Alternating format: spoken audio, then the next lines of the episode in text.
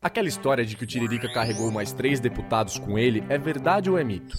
O Politize esclarece isso para você agora nesse podcast. É verdade, isso de fato aconteceu. Isso porque o sistema de eleição para deputado é exatamente igual ao de vereador que a gente explicou no podcast anterior. Trata-se do sistema proporcional, onde os votos válidos de cada partido e as cadeiras disponíveis nessa casa legislativa fazem total diferença para definir quem de fato será eleito. Utilizando o mesmo exemplo do podcast anterior, que caso você ainda não tenha escutado, nós sugerimos que você pause esse e escute o anterior primeiro, nós tínhamos o partido D, que foi o partido com direito a cinco cadeiras e um total de 4 mil votos válidos, de um montante total de 10 mil. Ou seja, foi o partido D que teve a votação mais expressiva.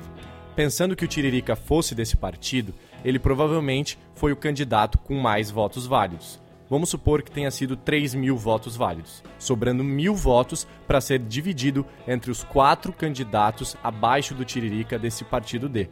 Ou seja, independente de quantos votos esses candidatos fizeram, eles estarão dentro da Casa Legislativa, mesmo que alguém do partido A, B, C e E tenha feito mais votos do que esses candidatos. Então, de fato, isso aconteceu no caso do Tiririca, mas com certeza ele não foi o único aí na história das eleições do Brasil, já que o sistema proporcional faz com que esse tipo de coisa seja possível. Resumindo, um candidato que tem uma votação muito expressiva dentro do seu partido e em relação aos outros partidos concorrentes pode sim alavancar o sucesso de outros candidatos com votações menos expressivas e que acabem assumindo sua posição na Casa Legislativa e exercendo o seu mandato.